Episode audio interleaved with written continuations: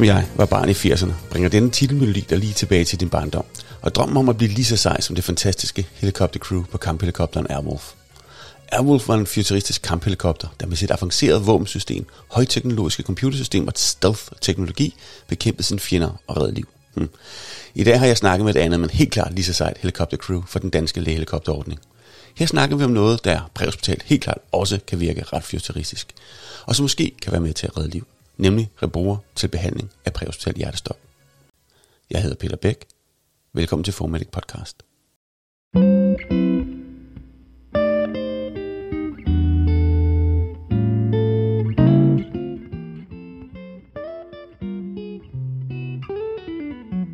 Vi er så heldige at have glæde af Leif og Martin, som begge har deres virke i den danske lægehelikopterordning. Leif som læge, og faktisk er han også den nationale koordinator på studiet. Og så Martin, som er HEMS crew member. Tak fordi I kunne finde tid i jeres travle kalender, så vi kunne mødes her sammen på en virtuel forbindelse, som vi er på i dag. Det var så lidt. Tak fordi vi måtte være med. Selv tak. Tak fordi vi var med. Kan I ikke lige komme med en kort introduktion om jer selv? Skal vi ikke starte med dig, Leif? Det kan vi godt. Jeg hedder Leif Rognås. Jeg er anestesiolog af træning til daglig ansat som overlæge på anestesiafdelingen på Aarhus Universitetshospital. Og så er jeg baseleder på akutlægehelikopteren i Skive for lægerne. Jeg har en uh, præhospital Ph.D. og et klinisk lektorat i præhospital akutmedicin, og er primary investigator uh, og nationalkoordinator for Reboarrest i Danmark. Og dig, Martin? Jeg hedder Martin Libert. Jeg er baseleder i Bilund på helikopteren der. Har været ansat siden 18, og så har jeg ellers været i det præhospitale i mange år. Ja, Bilund, og det er alligevel langt væk fra Amager, for du er jo amerikaner. Jamen, det er det. Vi har jo en uges vagt af, af gangen, og hvis det kun er en uge om måneden, så, så er det ikke så vigtigt, hvor i Danmark det er. Det giver god mening. Nå, uh, Leif, I er i gang med det her studie, som I har valgt at kalde Reboa Arrest Trial. Inden vi lige skal høre, hvad Reboa Arrest Trial er, kan du så ikke lige først fortælle os, hvad Reboa er? Reboa er en øh, teknik, hvor man lukker for blodforsyningen til dele af kroppen. Reboa står for Resuscitative Endovascular Balloon Occlusion of the Aorta. Og det betyder bare, at man øh, via et kateter, typisk gennem lysken, fører en øh, ballon op i et eller andet niveau, hovedpulsåren aorta, og så puster man den der ballon op, og på den måde lukker man så for blodforsyningen neden for ballonen det er en relativt gammel teknik, der har været øh, anvendt til patienter, der er ved at få bløde, for eksempel, i, i nogle år. Det er ikke noget, der er anvendt sygt, men ja, det ses. Ja, og øh, hvad er det så, I vil finde ud af med det her studie her? Studiet er jo et, øh, et internationalt samarbejdsstudie, som er udgået fra akutlægelikopteren og, og Universitetssygehuset i Trondheim. Og baggrunden for hele studien er, at til trods for, at overlevelsen efter præhospitalt hjertestop for eksempel i Danmark er blevet betydeligt bedre de seneste år, den er 14 procent der omkring nu, så er det stadigvæk mange patienter, der ikke kan genopleves efter præhospitalt hjertestop. Og øh, man ved, at der groft sagt er tre ting, der hjælper. Det er hurtig og god ALS eller AHLR. Det er hurtig defibrillering, hvis patienten har en stødbar rytme. Og så er der for en lille øh, udvalgt gruppe ECPR eller ECMO, det er, at patienten under pågående HLR kommer på hjerte-lungemaskine, som så kan overtage kredsløbet. De tre ting ved man hjælper, men det efterlader en gruppe, som ikke kan stødes ud af deres stødbare rytme, eller ikke har stødbar rytme, altså hjælper det ikke at defibrillere dem, og hvor ALS, AHLR ikke kan få dem ud af deres hjertestop, og hvor de af den ene eller den anden grund ikke er kandidater til ECPR. Og Reboarrest-studien er lavet for at se, om der kunne være noget mere, man kunne tilbyde den her restgruppe tanken er, at man ved fra dyrestudier, at hvis man, hvis man ved hjælp af sådan en reborkateter centraliserer blodforsyningen under hjertemassagen, sådan så det blod, man pumper rundt, kun kører rundt til hjerte, hjerne, lunger og lidt til armene, så ved man, at perfusionstrykket, gennemblødningstrykket i hjernen øges. Det er godt for hjernen, fordi så er der ikke så mange hjerneceller, der dør. Og man ved også, at perfusionstrykket til hjertemusklen øges. Og fra dyrestudier har man set, at det her øgede perfusionstryk i, i hjertemusklen, det gør, at der er flere, der får rosk. Og det man ønsker med reboras, det er at finde ud af, om man kan genfinde det hos en population af, hvad skal man sige, almindelige præhospitale hjertestoppatienter. Altså er der flere patienter, der får rosk, når man behandler dem med Rebua under pågående HLR, end der er, hvis de får standard ALS. Okay, det lyder ret, ret spændende. Du siger, det er et multinationalt studie, men hvad er det for et type studie, I er i gang med at lave her?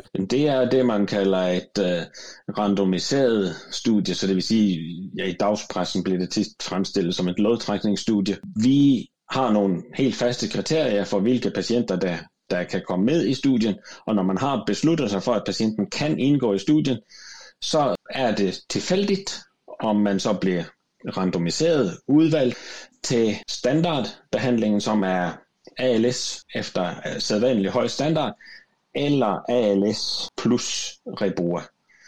Og det er et fordelingen mellem det, man kalder interventionsgruppen, altså dem, der får ALS plus Rebua, og kontrolgruppen, dem, der bliver behandlet med ALS alene. Det er tilfældigt. Det er tilfældigt, om man kommer i den ene eller den anden gruppe, og derfor er det et randomiseret studie. Okay, men øh, hvem inkluderer I så? Hovedinklusionskriterier er patienter med ikke-traumatisk præhospital hjertestop, der er mellem 18 og 80 år, begge årgange inkluderet, og hvor der er gået mindre end 10 minutter fra de falder om med hjertestop, til der er nogen, der går i gang med genoplevning. Okay. Hvad er så jeres eksklusionskriterier? Selvfølgelig udover, at de ikke opnår inklusionskriterierne, men kan I se lidt på, hvilke punkter har I valgt til, at der skal være eksklusionskriterier? Hvorfor? Måske det største og vigtigste eksklusionskriterie, det er, at det at inkludere dem i reboerretsstudiet må ikke gå ud over den behandling, de ellers ville have fået. Så hvis ALS ikke kan gennemføres eller fortsættes samtidig med, at helikopterbesætningen laver reboer, så kan de ikke inkluderes. Fordi vi ved, at ALS hjælper, men vi ved ikke, om Rebruger hjælper.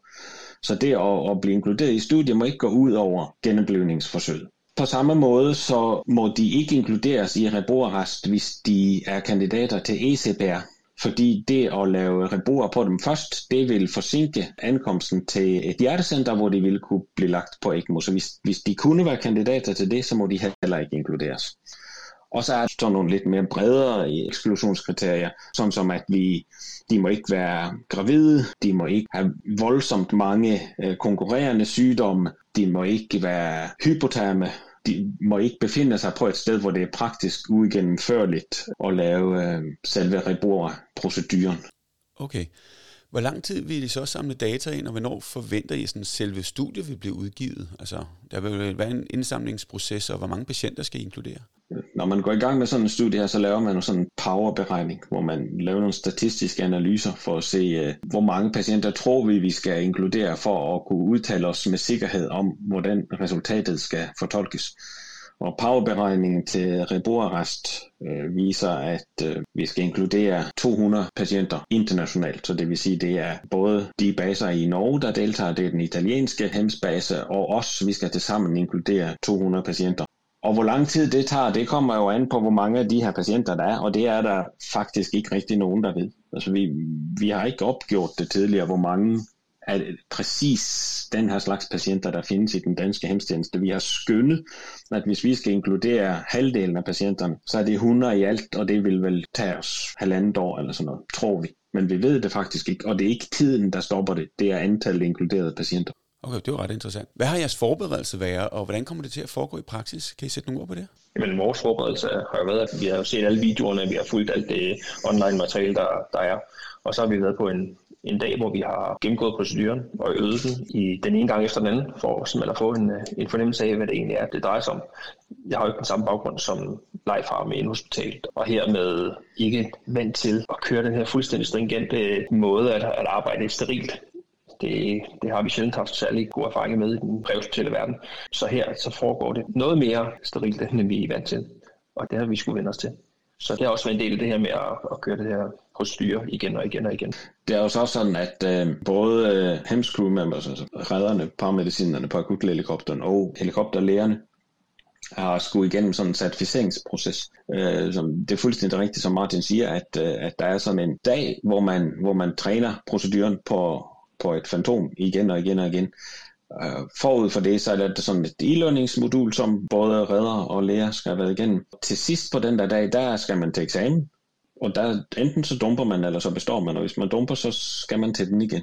Derudover så har lægerne alle skulle forbi nogle af vores inhospitale kolleger, som til daglig lægger katetre ind i lyskarterien, så at vi kan demonstrere over for dem, at det her det er noget, vi også kan finde ud af på rigtige patienter. Så alle læger har været forbi enten øh, Card Lab eller øh, interventionsradiologi eller neurointervention på en af universitetshospitalerne i Aarhus eller Odense eller på øh, Rigshospitalet for at demonstrere, at vi kan finde ud af selve proceduren. Har der så været sådan et antal, de skulle anlægge de her kateter øh, inde på sygehusene? Nej, man skal øh, skulle anlægge det antal ind til ens øh, supervisor, den erfarne overlægekollega, der står ved siden af og siger, at nu er han er hun tilfreds. Så hvis man har kunne demonstrere det på et par anlæggelser, så er det fint, der har man skulle bruge flere, så har man skulle det. Men det har været helt individuelt. Det er supervisor, der bestemmer, om han eller hun vil lægge navn til, at man har gjort det godt nok. Det vil sige, der har været til, tilstrækkelig træning på rigtige mennesker i forhold til det her, indtil man bliver kan man sige, lukket ud og, og gør det på hjertestoppene? Ja, både, både på rigtige mennesker og på fantomer. På, og det er jo noget af de krav, som, som øh, ligger til grund for, at, at studien er blevet godkendt. Øh, sådan et studie her skal selvfølgelig godkendes af det, der hedder videnskabsetisk medicinsk komité. Og de kigger selvfølgelig på blandt andet vores uddannelsesplan, om de synes, det virker rimeligt for at man kan udføre det her i praksis. Okay. Se, I, I snakker jo lidt om, at uh, der er nogle af eksklusionskriterierne i forhold til, at ALS-delen, den avancerede del, den skal kunne køre øh, fuldstændig snorlige, fordi vi skal ikke røve noget for de her patienter.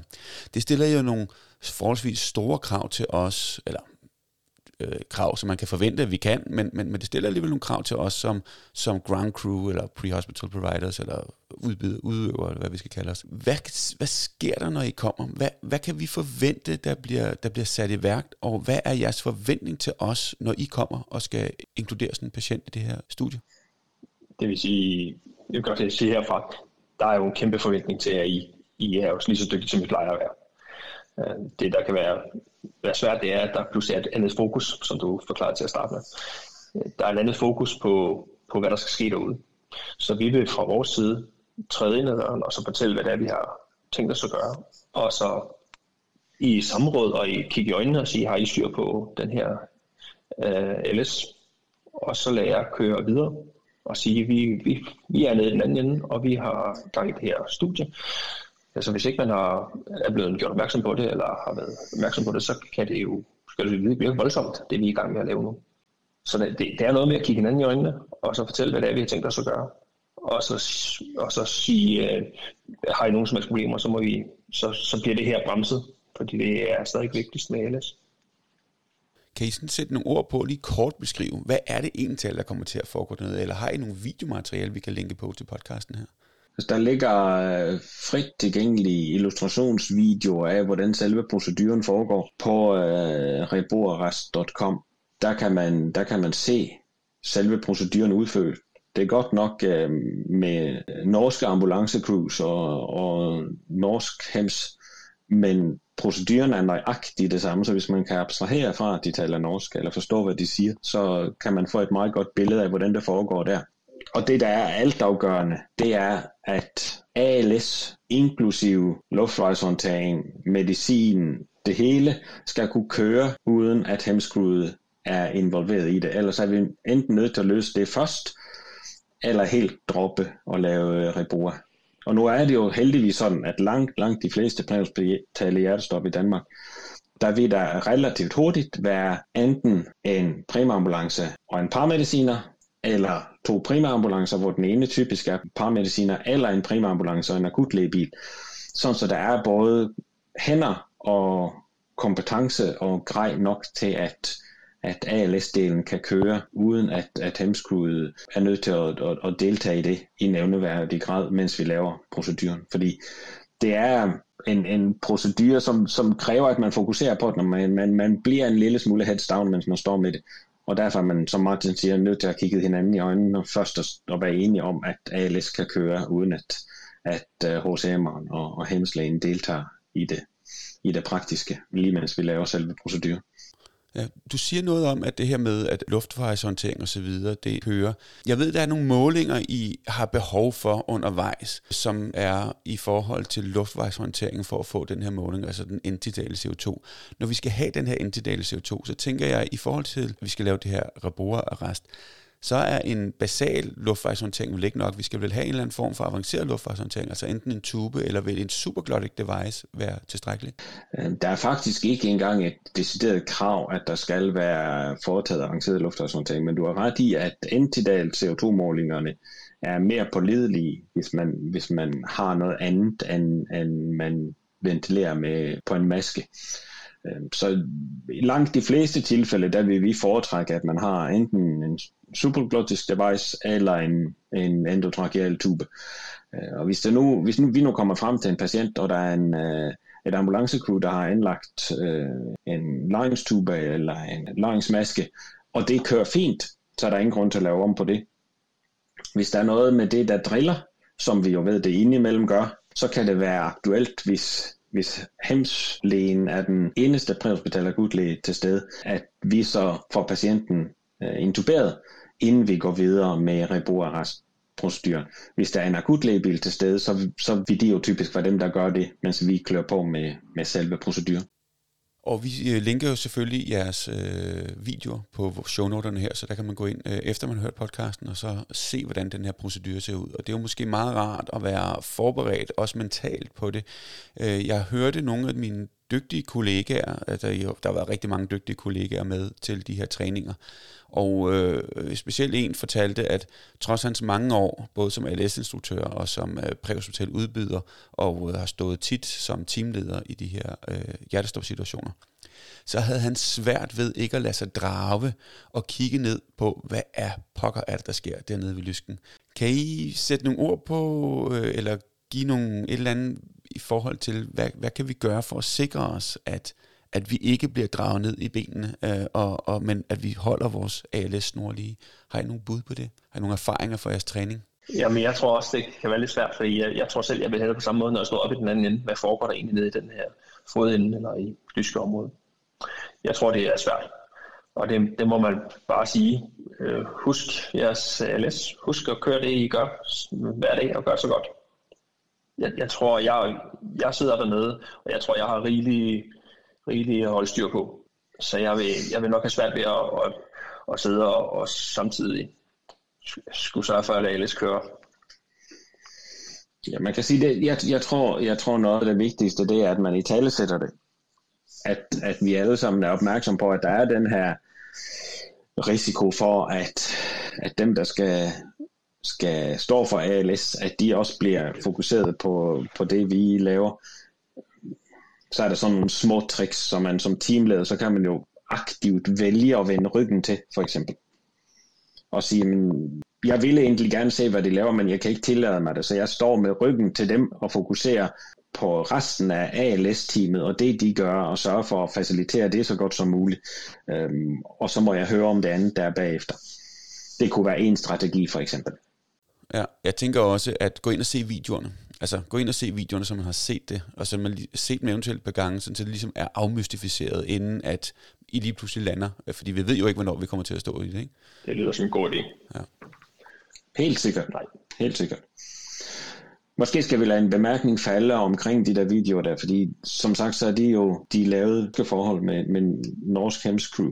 Og de fleste steder i Norge er ECPR, ECMO, til præhospitale hjertestoppatienter ikke aktuelt på samme måde, som det vil være for os, øh, blandt andet på grund af afstanden. Og det gør, at i videoen så hører man dem diskutere om den her patient, de er på vej ud til, er ECMO-kandidat eller ej, eller ECPR-kandidat eller ej. Og det er en patient, som med stor sandsynlighed ville være ECPR-kandidat hos os. Og det skal man altså bare abstrahere fra og tænke, det er, sådan er det i den norske setting, sådan er det ikke hos os. Hos os er det et uh, ufravigeligt krav, at patienten skal ikke være ECPR-kandidat efter danske standarder, før vi kan gå i gang med, med reproarrest. Det skal man lige være opmærksom på, når man ser video. Det er en god indskyldelse, så man ikke bliver forblændet i det, når det er. Jeg vil sige, det er jo noget, vi diskuterer allerede på vej ud til alle vores øh, hjertestop, vi kommer ud til, om det er en mulighed. Ja. Og det gør vi bestemt også her og, og de her inklusion- og eksklusionskriterier, der er jo vil, noget af det, som Leif også sagde til at starte med, det vil være sådan noget som environmental factors. Hvor, hvor er det, hjertestoppet er? Er det rent faktisk realistisk, at vi arbejder videre på den her måde?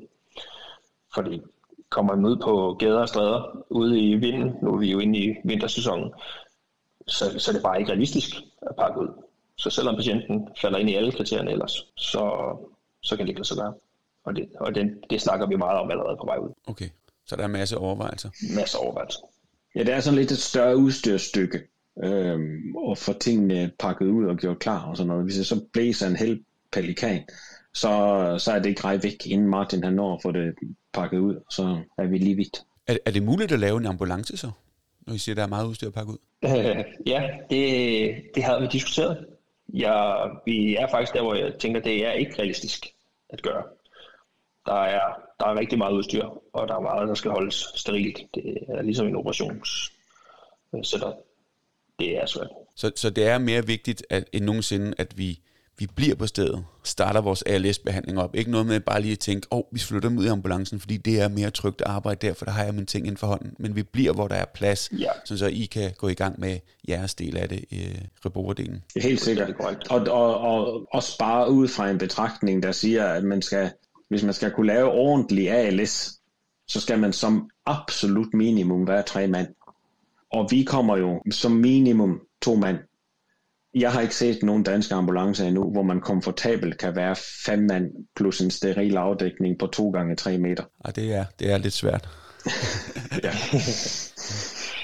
Øh, jeg ved, at i en, en del af den her procedure, øh, udover at vi selvfølgelig skal eje ALS-delen og køre den snorlige, så kommer der på enkelte punkter, hvor at I har behov for vores hjælp med noget, hjælp med noget tidstagning og noget. Øh, kan I ikke sætte nogle ord på det?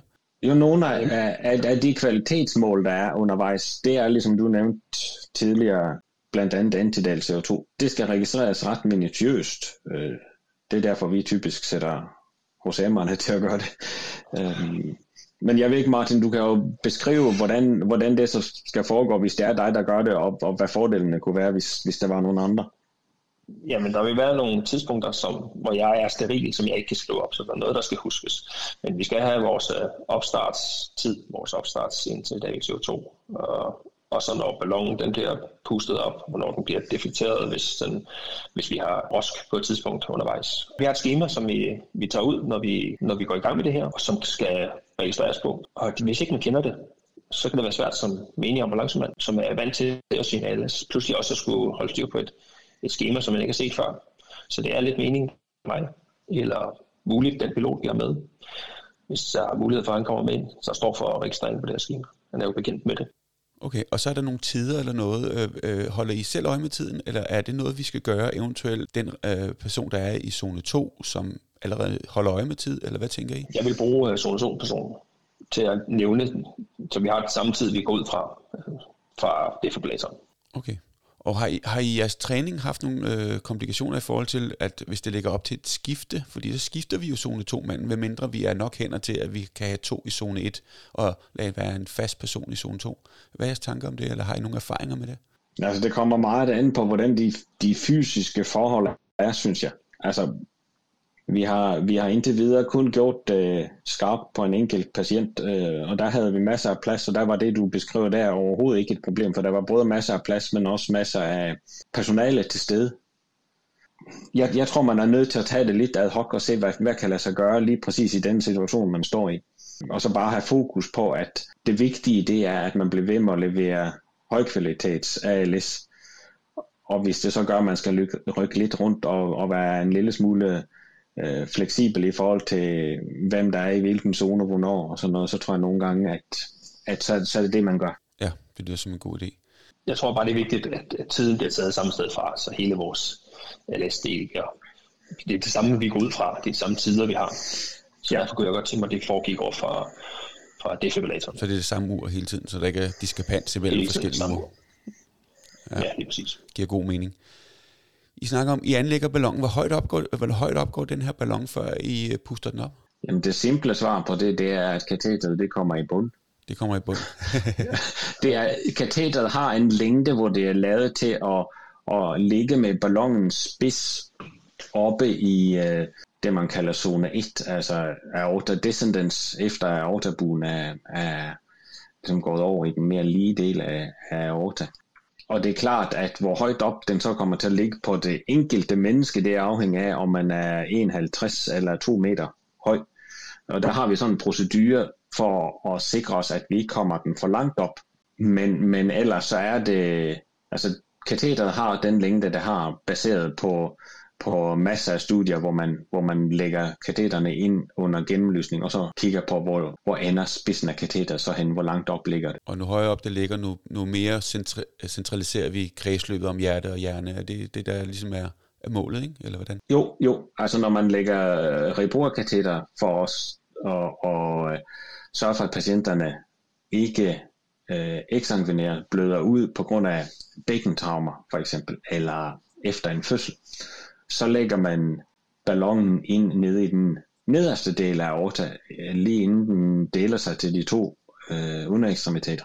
Og øh, der lukker man jo kun for den nederste del af, af kroppen. Her der vil vi gerne centralisere det blod, der kører rundt øh, på hjertemassagen, så meget som muligt, sådan så det i princippet kun er hjerne, hjerte, lunger, der nyder godt af det blod, og så skal katheteret selvfølgelig ligge højere op. Men, men det er klart, altså fuldstændig nøjagtig skræddersyet, perfekt placering, øh, det er ikke realistisk i en præhospital sætning, for det vil kræve, at man, at man bruger kontrast og, og, og øh, gennemlysning. Vi bruger kontrol ved radialis puls, for at se, om det er for langt op. Okay, så det vil sige, hvis der ikke er radialis puls på massagen, så er den for højt op, så tager jeg den lidt ned igen. Ja, ja hvis radialis pulsen forsvinder, ja. Ja. ja. Ja, hvis den forsvinder, så er den ja. for højt op, og ja. så ja. tager jeg den ned igen. Ja. Så I, I måler det løbende, eller mærker løbende, og så kommer jeg op, når den bliver jeg puster luft i, og forsvinder ja. den, jamen så tager jeg den lidt ned og op igen. Interessant. Det er jo, så der er jo masser af ting, man sidder her og tænker, uh, så får man, så er det sådan, det gør? Så får man brug for sin anatomi. ja, ja. Og måske skal man også lige præcisere, at det er vand, der er i ballonen. Okay. Sal- Fordi hvis der, nu går, ja, hvis der nu går hul på ballonen, og der var luft i, så har man jo sådan en kæmpe luftembolus, mm. der så kører rundt. And that will kill you. så derfor så, øhm, så er det, så er det almindelig steril saltvand, der er i. Fordi hvis der så går hul på ballonen, så kommer det saltvand ud, og så får patienten en bolus på 15 ml saltvand. Det går nok. Det går, det går rigeligt, tænker jeg. Ja. I, så siger jeg, at, at øh, hvis der kommer rosk, så deflaterer I ballonen, altså tager luften, eller ikke luften, tager væsken igen ud af ballonen. Øh, hvor, hvor, hvor lang tid gør I det over, og kører I altid til der er rosk, eller vi kunne finde på at flyve dem ind under pågående hjerte-lungeredning med øh, en ballon, der er, er øh, hvad hedder det, skudt op med saltvand? Altså det, der er i det, det er, at øh, noget af det, man ønsker at undersøge ved den her studie, hvor vores primære målepunkt jo er, hvor mange af patienterne får stabil rosk, hvor mange får rosk, der varer i mere end 20 minutter. Det er vores primære målepunkt. Men derudover så holder vi selvfølgelig også øje med, hvor mange mulige komplikationer, der kunne være til det. Og det man ved fra reboanlæggelse til andre patientgrupper, det er, at hvis ballonen er blæst op i for lang tid, så risikerer man, at de organer, der er syd for ballonen, altså som bliver frarøvet deres blodtilførsel, mens ballonen er udspillet, de risikerer at tage skade af det. Og jo længere tid man har ballonen blæst op og, og, og blodforsyningen lukket af, jo større er den risiko. Det er specielt sådan noget som nyere og tarme, der ikke så godt kan holde til at være uden blodforsyning i ret lang tid. Så derfor, så lige så snart patienten forhåbentlig opnår rosk i forbindelse med anlæggelsen af reborkateter, så tager vi vandet ud af ballonen lige så stille, og så holder vi selvfølgelig øje med, om patienten bliver ved med at have egen cirkulation. Typisk vil man også gøre det, hvor man understøtter kredsløbet lidt ekstra med for eksempel adrenalin. Hvis patienten så får hjertestop igen, jamen så starter man forfra, og så kommer man vand i ballonen igen. Det er ikke en del af studien at flyve eller køre de her patienter ind med ballonen pustet op. Okay, så det, det bliver enten en deflateret ballon, man tager dem ind med, eller også, øh, altså eventuelt hvis der ikke kommer rosk, så stanser man genoplevningen, ja. og så deflaterer ballonen, og så, eller ja. også så er det en patient med rosk, som så bliver fløjet eller kørt, afhængig af, afstand og så videre. Det tænker jeg, der er nogle overvejelser. Eller er der et specielt center, man altid vil flyve eller køre dem til, så fremt at uh, man har anlagt sådan en rebor? patienter, der er inkluderet i studien, hvad enten de bliver randomiseret til kontrolgruppen, eller bliver randomiseret til at få øh, lagt riborekateter, hvis de opnår ROSK, så skal de transporteres til et hjertecenter. Og det er simpelthen, fordi hvis man har sådan et kateter liggende i lysken, så skal det lukkes på en særlig måde. Og det skal man være vant til at gøre, man skal have grejet til det, og det har de på hjertecentrene. Fordi er vant til at kanulere i, i folks arterier i lysken. Det ville give en skævridning, eller en potentiel skævridning af resultaterne, hvis vi, hvis vi fløj de patienter, der er inkluderet til Reboa, til et hjertecenter, og transporterede dem, der blev inkluderet til øh, kontrolgruppen, til et regionshospital. Det vil potentielt kunne inducere noget, noget skævhed i, i materiale, øh, og det ønsker vi ikke, så derfor så bliver alle patienter inkluderet i Reboaras, de skal transporteres til et hjertecenter. Og så fremt, det kan være, at, at spørgsmålet måske lyder en lille smule dumt, men så fremt, at, at behandlingen bliver indstillet ud på stedet, så de inkluderede patienter, de, vil, bliver, de, så, de bliver vel bare kørt til lokale øh, akutmodtagelse med kapel, eller skal de så også til kapel på et, øh, et hjertecenter? Nej, det behøver de ikke. De kan transporteres dertil, hvor man, hvor man ellers ville have transporteret dem. Yes. Det regner jeg også med, men det var meget rart lige at få det afklaret, om ikke andet. Så det vil, det vil sige, at vores kollegaer på alle andre modtagelser, som ikke er et hjertecenter, øh, kan godt forvente, at de får patienter ind, hvor der er altså det her kateter i lysken, når vi kommer ind med patienten, som så ikke er blevet genoplevet, og som så også på et tidspunkt skal fjernes, når man er færdig med at gøre, hvad man skal gøre. Ja, og, og der vil vi jo typisk, hvis der kommer sådan en patient til akutmodtagelsen på et regionshospital med henblik på, at han eller hun skal i 6 timers stuen, så vil vi jo typisk ringe og melde den her patient, og så sige til akutafdelingen, den her patient har det her kateter i løsen. Det er desværre ikke lykkes at genopleve patienten. Vi skal lige vide, at det der kateter er der, og måske vente nogle timer med at fjerne det. Det lyder som en god idé. Godt. Vi runder os nærmest 40 øh, minutter med den her lille snak om Reboa Arrest Trial. Er der sådan nogle ting her på falderæbet, I tænker, der måske er meget godt lige at få med, som vi ikke har været inde over at snakke om? Nej, jeg tænker, at det, det aller, aller vigtigste, det er, at det her, det er ikke noget, vi på akutlægehelikoptertjenesten laver alene. Så vi er fuldstændig afhængige af, at vores øh, gode, dygtige kolleger på øh, ambulancerne, akutbilerne, akutlægebilerne øh, klør på øh, og, og, og laver deres ALS fuldstændig lige så godt, som de plejer til daglig, for at vi skal kunne lave det her for at finde ud af, om Rebroa er en tillægsbehandling, som hjælper de her patienter eller ej. Og det er jo, det er jo målet med det. Og så er det super vigtigt at holde fast i, at det er en tillægsbehandling. Det er ikke noget, der står i stedet for, eller skal erstatte noget, der er noget, der kommer oveni til den her lille gruppe patienter, hvor vi tidligere ikke har haft så meget at tilbyde dem. Og det er også derfor, det er enormt magtpålæggende for os, at det vi gør ikke går ud over ALS, og at det ikke på nogen måde forsinker, at patienten kan komme til ECPR, hvis det er det, der kunne være et fornuftigt alternativ for den her patient. Det ville være det samme, jeg sagde. Det var holde snuden på det, der, der er vigtigt. ALS. Selvfølgelig er det spændende at se, hvad der foregår nede i den anden ende, men vi kan ikke gøre det her, hvis ikke at Alice den kører fuldstændig. Så det er bare godt samarbejde som altid. Super. Jamen tak for det. Så på den note, så vil vi slutte af for i dag.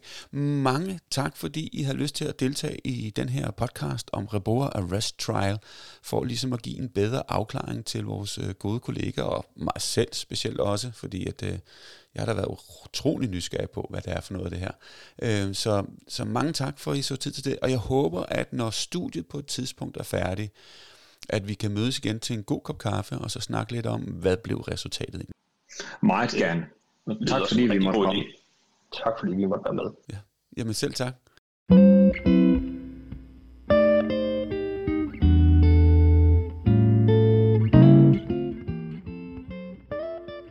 Det afrunder Formiddag podcast for den her gang. Et virkelig interessant og spændende studie, det bliver sjovt at følge. Og som de siger, så er det altså vigtigt, at vi holder ALS kørende. At vi ikke lader os drage af, hvad der sker i benenden. Og så er det altså vigtigt at huske, at vaskulær adgang, det skal ligges højt, da blodtilførselen jo er lukket i den nederdel af kroppen. Det vil sige, at hvis I anlægger en intrasygesadgang, adgang, jamen så skal den ligges i humerus og ikke nede i tibia. Vi har lagt links op til reboaarrest.com, hvor I kan se video og læse yderligere om selve studiet. Det var Fomedic Podcast for den her gang. Jeg hedder Peter Bæk. Vi høres ved.